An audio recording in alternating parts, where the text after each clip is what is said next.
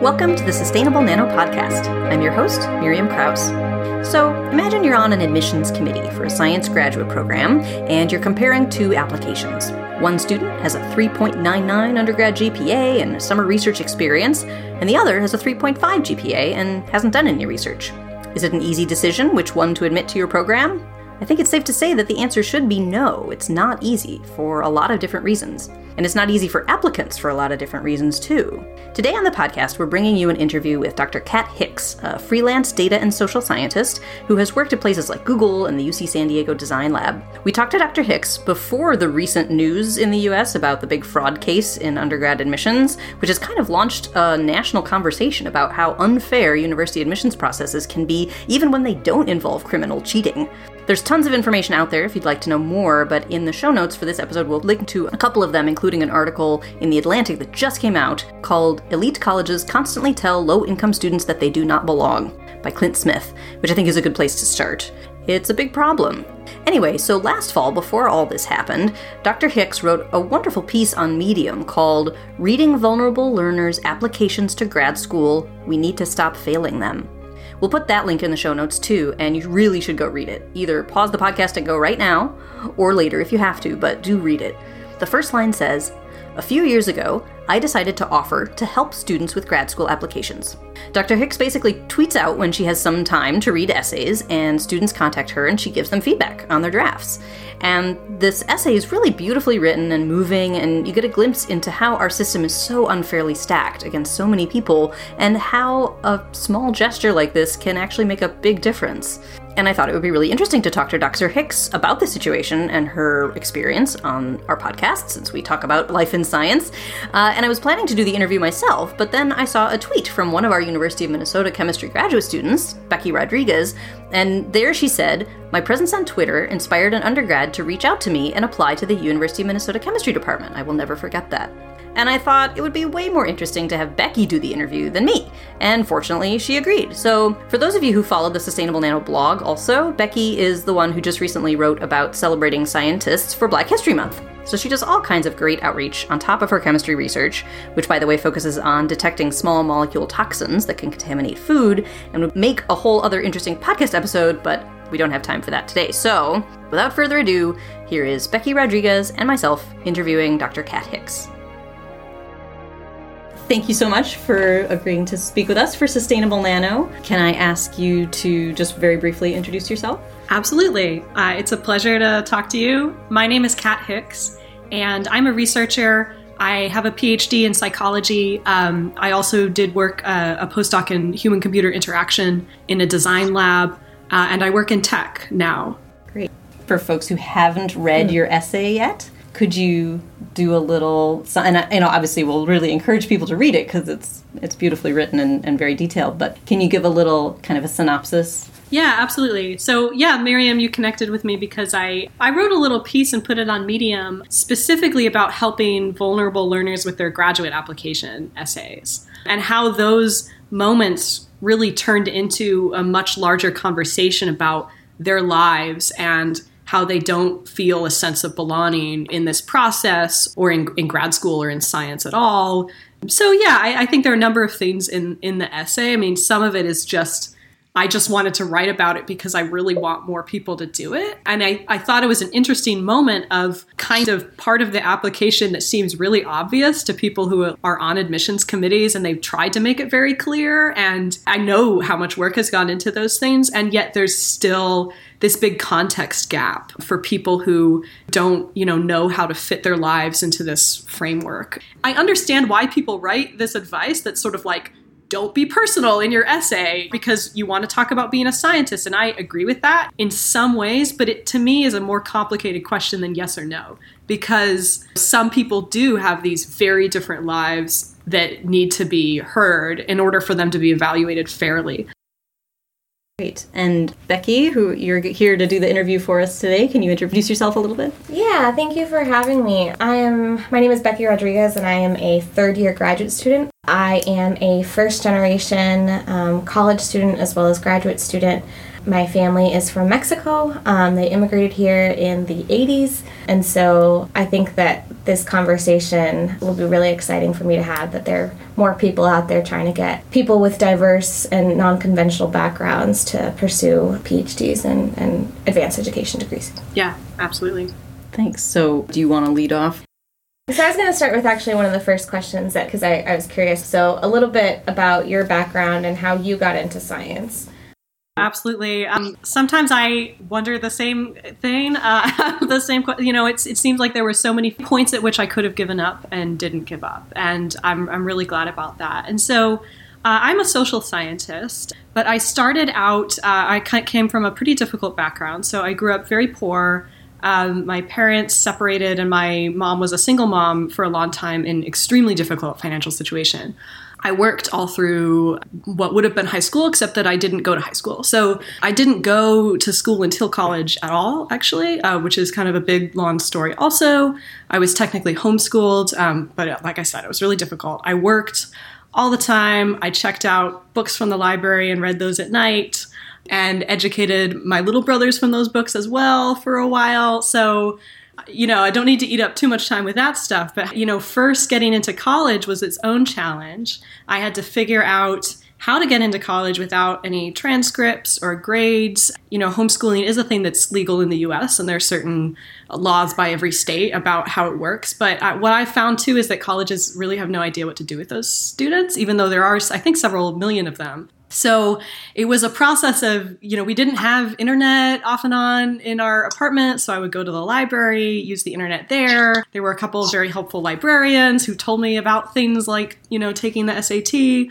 I had to kind of just construct all of that information from scratch. I called college admissions offices to ask them what I should do, and these 20 somethings on the other side of the conversation had no idea, you know? And one person told me, I think you should just take every test that you can take, you know? So I I took every test that I could afford. So I took a bunch of SAT 2s, if you know those are like the subject tests, and and got really interested in the fact that I had no record or grades and had to learn how to take these tests. Got very interested in assessment. So that actually has become one of my big hmm. professional focuses. I'm super fascinated by the ways that we choose to measure people. And so I got into college. That was, you know, great and lovely and my world kind of exploded it had a couple of professors who believed in me which also you know that can make all the difference in the world you, sometimes you just need one person saying, try this thing. Um, applied to grad school, got into grad school, you know, and, and at every one of these admission points, I feel like the deck was really stacked against me. Like I went to a very tiny liberal arts school that didn't have any labs, went to, a quantitative psychology program that's very research driven. Everybody else in my incoming class had done several years of work in labs. So, you know, from the science point of view, that's becoming really, really typical that all of the people who make it into these programs will actually already have a lot of lab experience, uh, which I think is a huge access issue because, you know, huge numbers of people don't even go to schools that have this opportunity. Even at big schools, you're like sometimes competing with people who can like afford to work in a lab for free or something. So that was kind of my path in, you know, and the PhD was really a great path in, but there were other things after that. Like I did a PhD internship at Google, which was lovely, and that was sort of my bridge into tech. And that was another moment where I got an email, you know, to this student listserv and and everybody says like, "Oh, you could never get a job like this if you just if you don't know anybody and you just cold apply."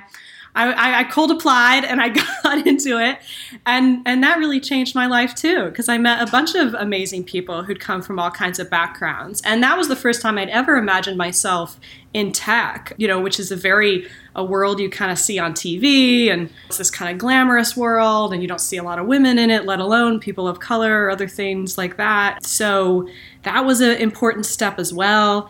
I joined the design lab at UCSD after my PhD, which was another, like, that was moving into a field that was a little more interdisciplinary. And HCI as a community, I think, is very concerned with inclusivity, um, which was not so much the case in my experimental psychology training. Not that people didn't care, but it just wasn't like part of the culture to actively try to build structures into it. So suddenly I felt like really affirmed, like, oh, you know, you can be a professional and like a rigorous scientist and like seriously care about this and it and, and that can be like part of your work, like part of your science. And that was really cool. Like I'd felt almost like in stealth with this stuff. I studied learning environments in grad school, but I studied like the cognitive development of children in classrooms. I was making environmental arguments like the environments that we build really matter, but it hadn't gotten to the like point of me being able to integrate that with my personal experiences, I think. So, yeah, so the leap after grad school into the applied work I do now was a good way to do that. Yeah. I, I really resonated with that. And I wanted to ask you a question about what really drove you to, to want to go to college. I mean, if you had, like you said, all of these odds stacked against you and you didn't really have a huge support to be able to get there. Yeah. Um, you know, I think it's never just one decision it's it's a lot of waking up every day and moving towards like what they say in, in mindfulness moving towards your valued direction. And i you know really found a lot of beautiful stuff in the world that inspired me. And as much as i didn't know how college worked or how jobs worked i knew that there was something more i think than what I was surrounded by. And I was in a pretty um, conservative culture that actively thought women were, you know, less intelligent than men and, and had some of these pretty toxic beliefs. So there came a point, I think, when I was 14 or 15, where I had to say, am I gonna like buy into this or not, you know?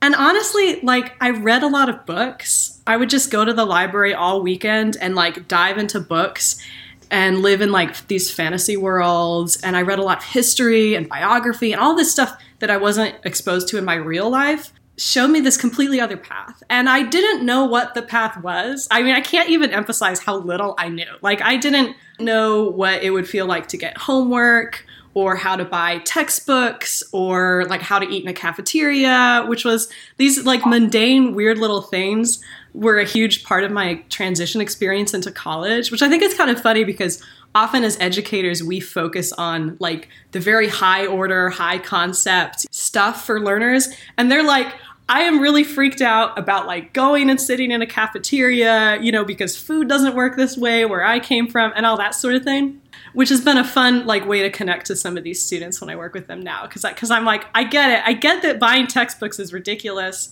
and there's all these things that you don't know like now people get stuff online in ways that you know people who grew up without any of that context don't know. So i guess the motivation is a dynamic thing. You know you try to surround yourself by stuff that inspires you somehow.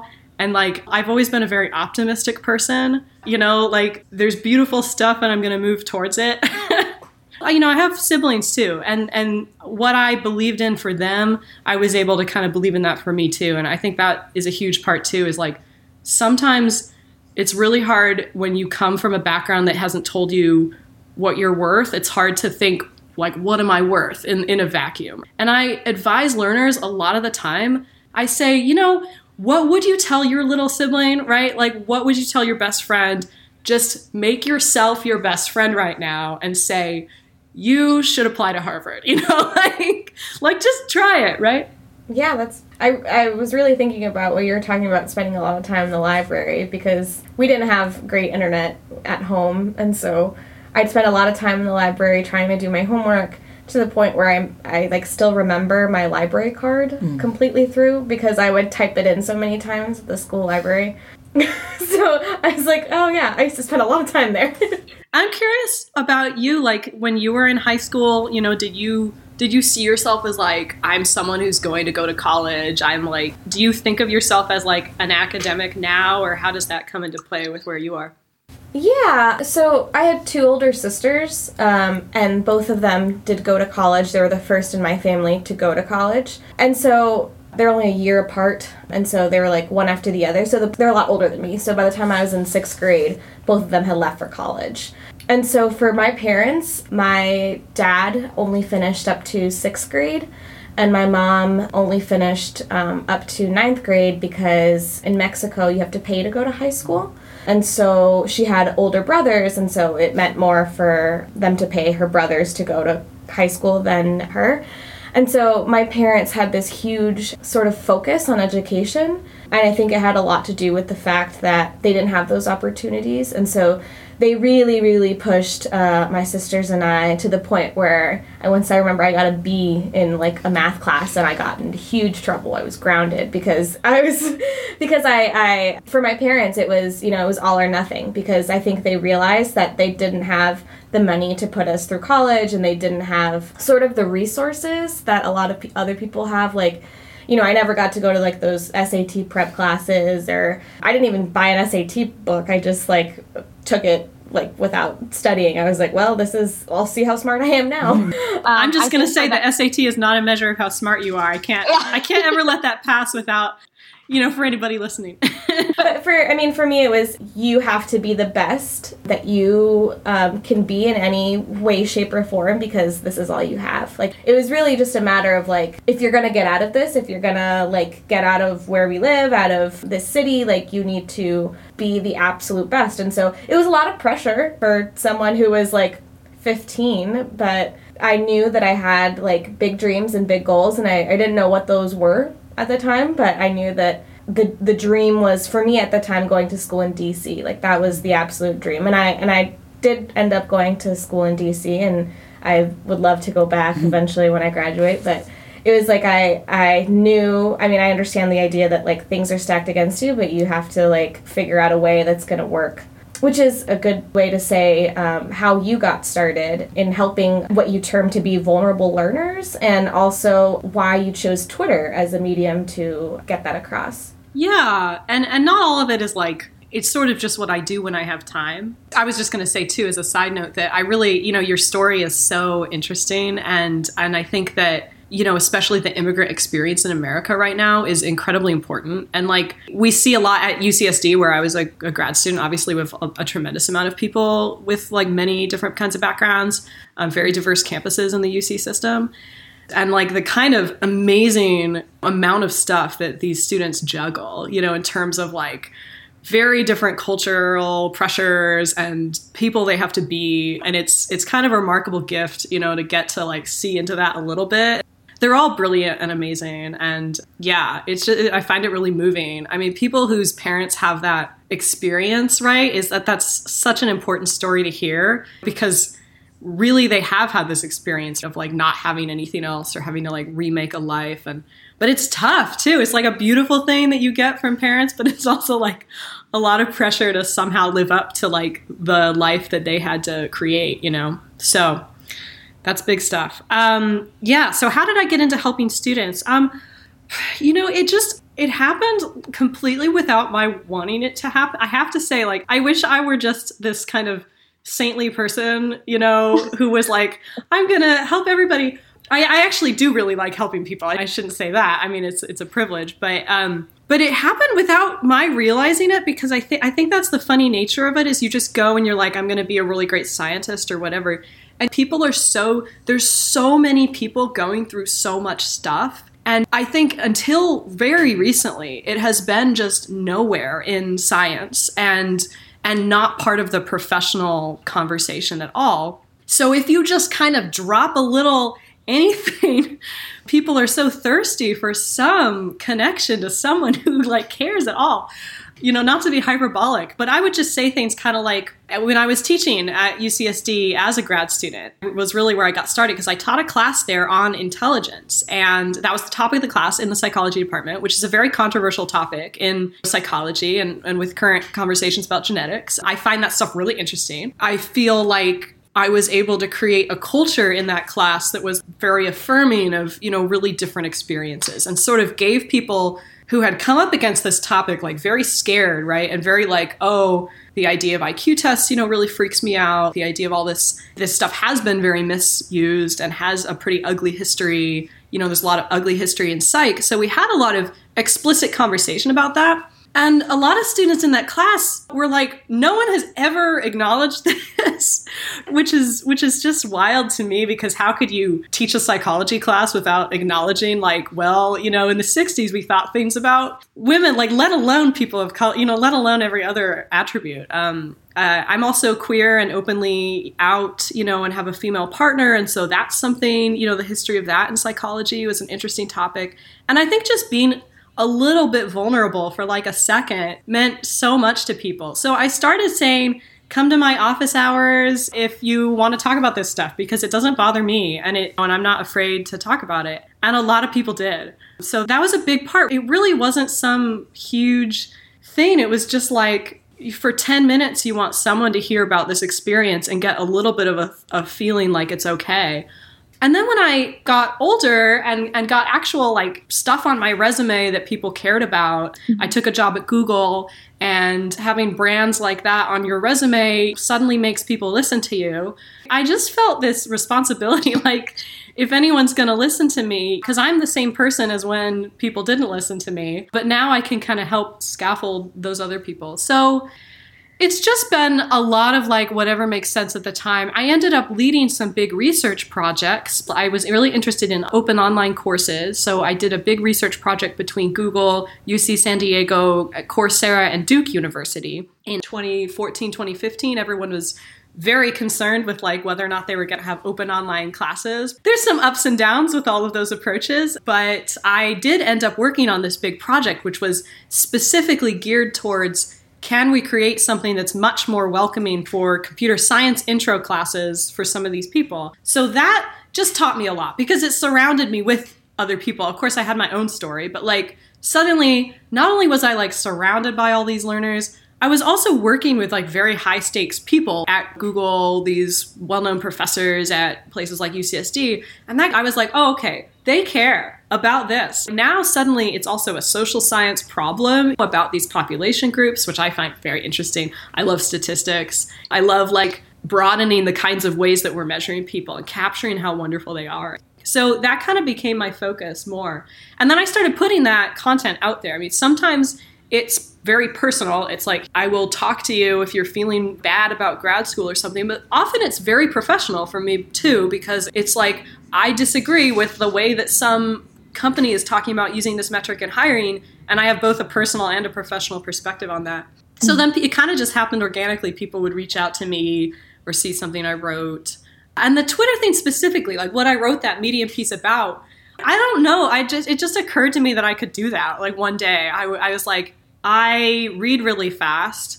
I really thought that nobody would want this or care about this, but I said, you know, I could read application essays if anybody struggles to find this. And I was kind of in my head like, surely no one struggles to find this because everyone's like out of school and they have a counselor or something. But, you know, it turns out a lot of people are in need of some kind of feedback. So I just do that intermittently. I think Twitter I, am connected with some teachers there, and I think that's probably where you know most people find me is that people will send this stuff to their students. Yeah, I think personally through social media, I had a professor who I attribute a big reason as to why I'm in graduate school. I'm gonna shout him out real quick, Dr. Hardings. Um, and he would introduce me to professors via Twitter. He would say, I have this great student and tweet out their handle. And then I would meet, started meeting these professors on grad visits. And that's great. Yeah. And so he had a, a pretty big Twitter following and it really got me interested in, I didn't realize how large of a world science Twitter is and how people connect and how people give advice. And I mean, if I tweet something out about having trouble writing a paper, multiple people will be like, have you thought about this? Or, you know, someone even offered hey, I'll, I'll read this paper for you and I'll give you some edits. And that's actually how my presence on Twitter inspired a undergraduate to reach out to me and we spoke over the phone and she was really excited because there's not that large of a focus uh, on outreach at different graduate schools that they had seen. And so I guess my, my question to you is if if there were a way to sort of make it more apparent that people are willing to do these things you know as a way to as a way to pay it forward or as you said that i resonate a lot with that I, I feel a responsibility. It's a big reason why i'm so passionate about outreach. It's a big reason why i'm involved in a lot of different organizations to make women's voices heard to make women um, of color voices heard um, what that route would be, you know, to, to sort of make it more well known that there are people out there who are willing to help. Yeah, I don't have a single answer for that. I think it's an it's an ongoing challenge. It is sort of an information problem out there. I mean, I think of a lot of stuff about obviously there's huge things you could tackle in the space of like equity and education. You know, there's like get more kids better food and these things are very big important things. But then there's also this i am very fascinated by this critical information gap which is just there's so much stuff. Like there's a lot of like 10 things to do when you're applying to grad school. I mean there's a lot of blog posts and websites and stuff like that. And I was very interested in like why is it still so hard or like what are the kinds of information and connection that are so so hard to know how to get. And I do think it is really the personal part of it. And and there's just not a lot that's written from the perspective of these people. And I kind of understand why. I mean, I my doctoral dissertation was on disclosure. So it was on disclosing performance information, like uh, little kids in the classroom uh, when they're five and six and seven. Um, how do they learn to think about if they make a mistake? Do they tell their friends? Do they tell the teacher? And if they do something really well, do they tell their friends or teachers? And this was a really interesting topic. And I always come back to it because I think there is a big vulnerability and cost and effort and like sharing and talking about all this stuff you know is not just like easy or obvious for everybody. And we want to protect ourselves. You know i feel a little scared every time i sort of say even stuff that i'm proud of like even stuff that makes us unique and cool and that i get a lot of positive feedback for it's still really frightening to feel like you're saying i'm different you know? So I, I think that's one reason people like kind of make it quote unquote and then they like conceal the fact that they might have these these backgrounds. Another thing is just access and numbers for real is very hard. I mean, there just are not enough women in science. There are definitely not enough people of color. There's a lot of access and representation issues. I don't know. I think that a lot of people would help but don't even realize how valuable that help could be. Like I'm thinking of I'm very much in tech, you know, and tech to me is this world of people who are like super enthusiastic and, you know, really energetic, but then also in some ways kind of like cut off from the rest of the world. Like I lived in San Francisco for a while, and all these people like really want very desperately to improve the world. But I would mention this to my friends occasionally, like, hey, this Saturday I'm reading a grad school application essay. All my friends have PhDs because we're all overachievers in this like bubble. And then they would say, wait, that's a thing that you can do? You know, how can I do that? And like, where's the thing that I sign up to do it? And and I would say, like, there is no place that you can sign up where it will be given to you, but you can do it, you know, tweet about it or whatever. So I guess maybe the first thing that I would love to see happen is just more people realize this stuff isn't going to come to you passively and that I try to occasionally interject myself and say I'm here or I have this perspective, which is scary and and takes some time. And I don't know where all the best platforms for doing it are, but I think sometimes inside your own head it's like obvious to you that you're like a woman in science who would help if anyone ever asked, you know, or something like that. And I try to remind myself people are really scared to ask. Or they should have asked nine months ago before. They shouldn't have had to go through all this tough stuff alone, right? And if, if you can encourage them, which is another reason why I think it's so great to see more graduate programs explicitly putting statements on their website that are encouraging, that are saying, please, you know, we welcome applications from these groups. If you are feeling doubt about you know this because you have to realize that these people like vulnerable learners in a, as a large category have constant messages telling them not to do things and that they don't belong. And so it's not like they're in this place of neutrality. You know you have to be i think really actively encouraging. And sometimes I feel like I'm a little of a hype person or like a Pollyanna, but I'm, I'm like, you know, the world is tough. And I would rather err on the side of being a cheerleader for people than not. So, so um, what exactly would you define as someone who is a vulnerable learner? Yeah, a vulnerable learner to me is a term that some people use. Um, you can also say at risk. That's a term you'll hear in education, but I think that's a little more specifically about like, oh, we're looking at students in a school and we want to know who might, who's more likely to drop out. You know, in a high school, for instance, that's kind of where that term came from.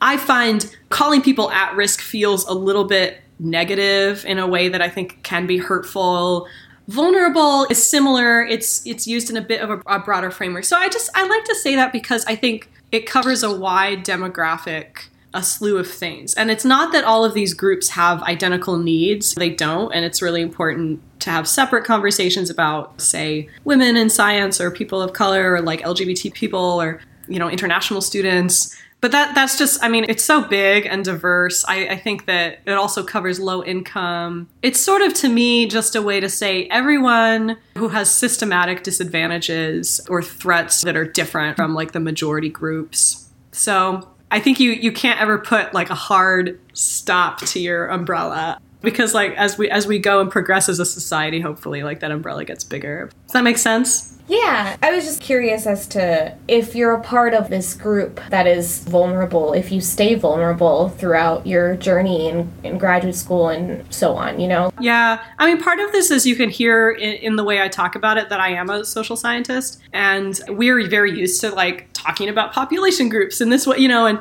there's a metaphor that I like to use with people outside of the field, which is a little bit like you could care about a lot of things. I care about environments. I just find them very interesting. And I think if we can shift an environment around people, we'll like raise everybody in this way that is useful. You could also care a lot about individuals, you know? So, say that's like the growth mindset stuff, if you've ever heard of that, you know, the individually, what do you think about how intelligence operates or something?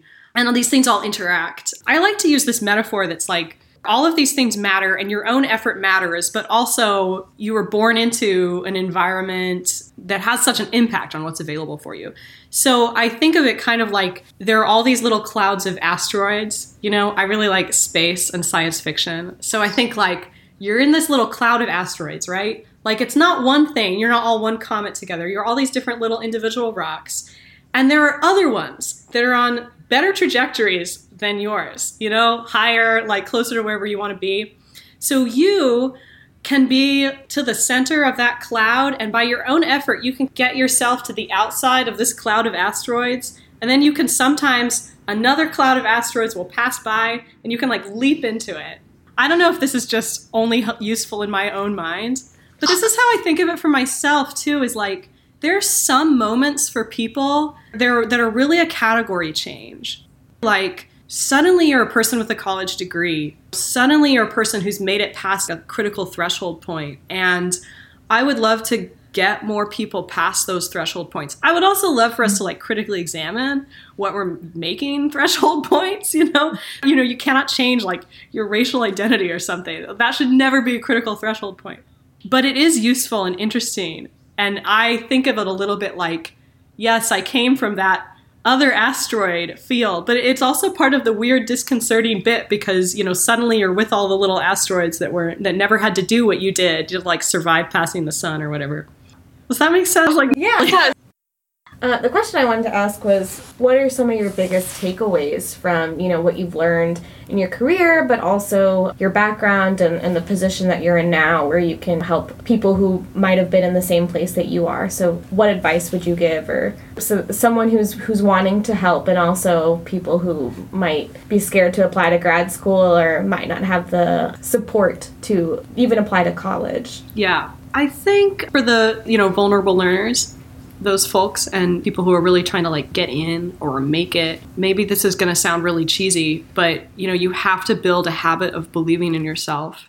And and I think that every human out there is so valuable and especially these groups of people who usually if not always have surmounted something amazing. That's one of the big points I made in that medium piece, I hope, like the reason I kind of wrote it was to say to me, sometimes some of these programs are like, oh, we're happy to admit people who had weird experiences or whatever, as long as they're indistinguishable from the rest of us, you know? So, in that framing, that's like the great America whitewashing. If you can just fake it, then you'll make it. And I think that that's wrong uh, from, from a science point of view from the point of view about how we solve problems from the the view of like what achievement is and what these people bring to the table it's just factually wrong that achievement only lives in these certain groups of people and trails along with these proxy measures that we use like pulled out of our own biases really. So to me it's like a truly inclusive and diverse future will produce way better work And you only get there by saying we have to be comfortable with letting people be different. And you're going to experience this tension of we would like to evaluate everybody against each other in a way that's fair. So we want to evaluate them as much as we can in the same ways, but you can't do that by acting like everyone's the same. So, for instance, somebody who went to a high school and several of my friends went to a fancy high school in DC with a bunch of politicians' kids, and they all had like 3.99 whatever GPAs, um, which is admirable. But the 3.5 GPA from someone who was babysitting their siblings every night and studying on the bus to me is a categorically different achievement than the other thing. And it's, you know, I don't ever want to pit students against each other or anything like that. But it is just being willfully blind to say, like, none of this counts, like, none of this effort, none of this passion, none of this believing in yourself, none of that gets to count.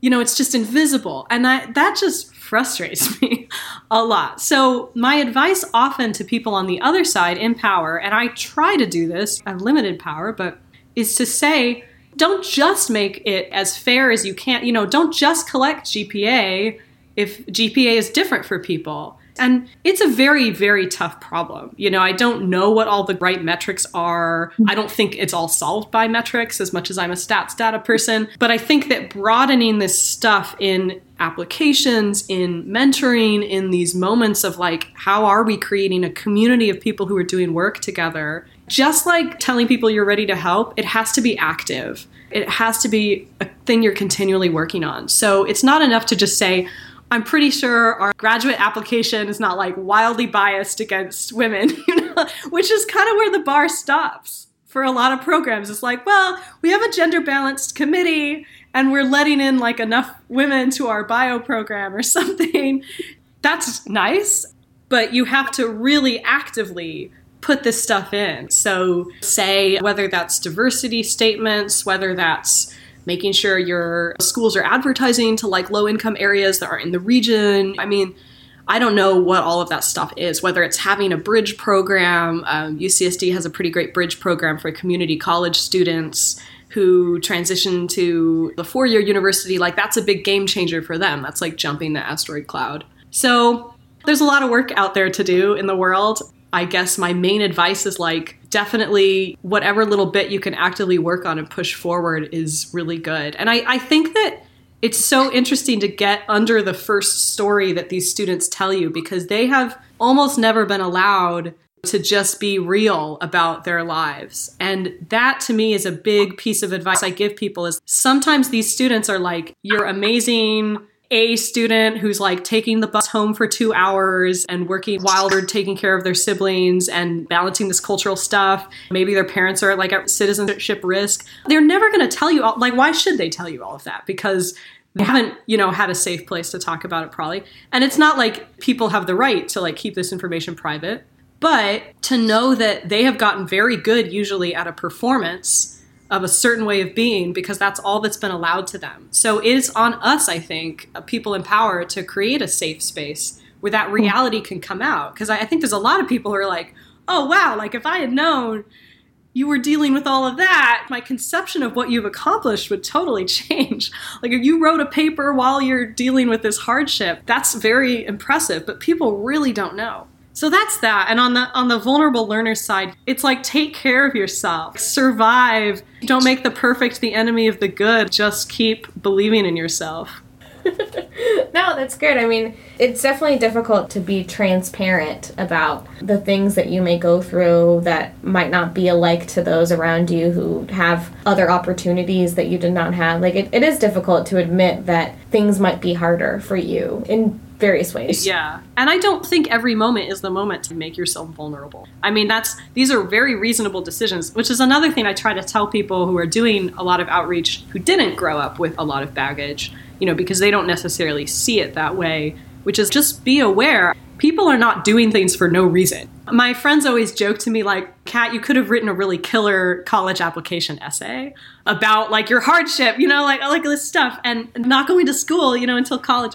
It did not even occur to me to put this into an application essay. Like, I would rather died than talk about it. I just thought it was embarrassing and terrible And it's only recently in my life that I've started to talk about it. So disclosure's hard. Yeah, especially when it's so personal. It's a part of who you are, but also people benefit from hearing these stories too because they feel as though they're not alone. So it's like a constant battle of like trying to keep, be a little bit more personal about things that have happened to you, but also trying to make others feel more welcome in in that sense. So Yeah, absolutely. Yeah, we have a few minutes left probably before we should. I was thinking that having someone who is not a peer but has been through graduate school or has served on admissions committees to be a reader like like that is invaluable because you can help with those judgments of like well what does the committee care about or someone who's read hundreds of these will know oh yeah this stands out It is interesting because there's a point at which it feels like people are so far away. As much as they're experts and they're wonderful, it's actually kind of very scary. You know, like students can sort of see I'm at point A and they're at point C, but point B is a mystery. And um, I consider myself at point B. And it was actually very scary, really. I have to say, to say, like, I think I have something valuable, some valuable feedback to give, even though I'm not a tenure chair of a department, you know, the, that stuff. So I think I think people underestimate. I'm a big believer in peer-to-peer feedback too. I think students talking to each other can be so valuable, and that's a big part of where you'll find really insightful community. yeah that's great so even if they don't end up having someone like you read their essay have your roommate read it or Yeah, we did an experiment actually when I was in the design lab. There's this platform called Peer Studio. I think it's at peerstudio.org. And it was uh, started at Stanford by my advisor, um, Scott Klemmer, and Chinmay Kulkarni, who's now, I think he's in Pittsburgh now. So they're human computer interaction researchers. And they built a platform that let people give trade peer to peer feedback on work artifacts. So it was initially for classroom stuff. So, like, you give everybody essays and you want students to grade each other, which is a cool learning experience. But we were really interested in like how can we expand that? So we did a project where we uh, like a free just open, you know, just a website where you could say I want to share my an anonymized version of my graduate application essay with other people who are applying to grad school. It was very interesting and we did an experiment and people gave each other great feedback. You know, they were very kind and of course it wasn't from the perspective of a professor or something but certainly just having another pair of eyes just the encouragement alone i think was a big deal to people. I'm curious is, is it published? Uh, yeah we have a paper on it. Yeah i'd be happy to email that to you. Yeah. I've always wanted to do something more like that. I'm really interested in like crowdsourcing platforms i think just creating the space for people to do this stuff so Yeah, well, and exactly that kind of the barrier where you reached out on Twitter and said, "Hey, I'm here for people," and some of your friends were like, "Well, how do I sign up to do that?" like I need to just devote a weekend to like coding this up or there's a couple of people in the human computer interaction space who are experimenting with this stuff. But again, I, I see it just doesn't get much further than like a small pool of computer science students or something. So uh-huh. I've actually thought about a lot of people are like applying and they're almost there, but they're not quite at the cutoff point. And that it was really sad that those people suddenly just got to feel rejected and then they would like maybe not try, right? Especially people who didn't necessarily believe in themselves anyway. And I think there's such a, a lack of good positive feedback. So, one experiment that I've, in a number of different projects, I've tried to do this, you know, is this idea of like a funnel that's much like just continues to hold people in it. So if you're trying to apply to grad school, I, I really want to do this as a research experiment with some grad program, you know? So, like, if anybody wants to, I think it would be really cool to have like the summer before some workshop development outreach thing that then flows into the application process. Like it doesn't have to be the application process. You know, I don't, don't want to overburden people, but I think it's such a beautiful idea. Even, you know, for people who applied who were really great and we all know that like there's whatever 13 spots and 30 50 qualified candidates to be able to come back and say, "Hey, you were great." I would love to somehow be connected to those pipelines because I think that a lot of people drop out and they just get really discouraged. And it's an interesting idea to think about these people who are like almost there, but maybe next year they're going to be there. I find myself serving that function a lot for students who reach out to me and we talk. They apply to 10 programs and don't get into what, you know, or I had several students who like would apply one year and then the next year I would encourage them to apply again and then they get in and that's a game changer. So it's so longitudinal, right? But if you don't have someone like encouraging you through that process, you can drop out. Yeah. yeah, speaking for myself, I don't think that if I hadn't gotten to grad school the first time, I don't think I would have tried again. I find a lot of people just have no idea about the options, right? Certainly for me, the reality was like, go work in this really blue collar, economically depressed town. Like, that's what everybody did. Get married at, at 20, and, you know, not, not that there's anything wrong with that, but, you know, that kind of like, this is a very different life than go to college and become a professional and have a career. I mean, people had jobs, not careers where I was. And so I found a lot of students just they know that there's like a really prestigious PhD program, but maybe they don't know that there are actually like master's programs or you know they don't know about these different ways you can put options together and of course, people who work in admissions or counseling in, in big schools like are well familiar with this and, and they help the populations that are there and, and, and they do amazing work. But I, I find that a lot of students, despite all the information online, they just have no idea. Like they don't know the difference between a master's that you pay for versus a PhD that has a stipend. They don't know about fee waivers. Sometimes I tweet about that and I always get several people who say, wait, you can get a fee waiver for these fees for grad school? That is simple little details that nonetheless crushes people for, for just no reason.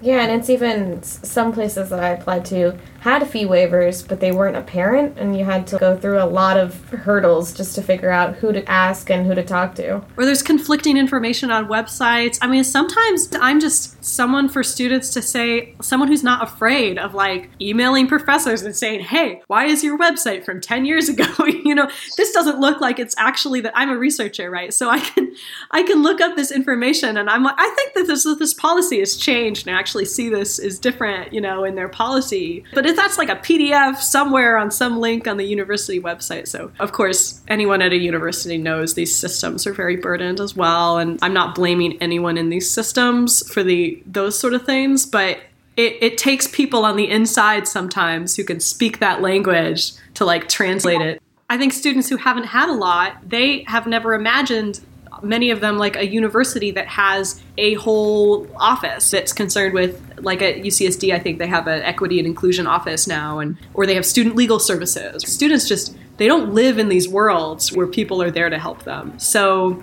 the more you can point them towards that. It was unbelievable to me, you know, that there would be people who would care at these institutions. But there are that's actually probably a great note to end on. well, I hope this was helpful. This was amazing. Yeah, yeah enjoy doing I it. I loved speaking with you. Thank you so much for taking some time out to talk to us. Pleasure.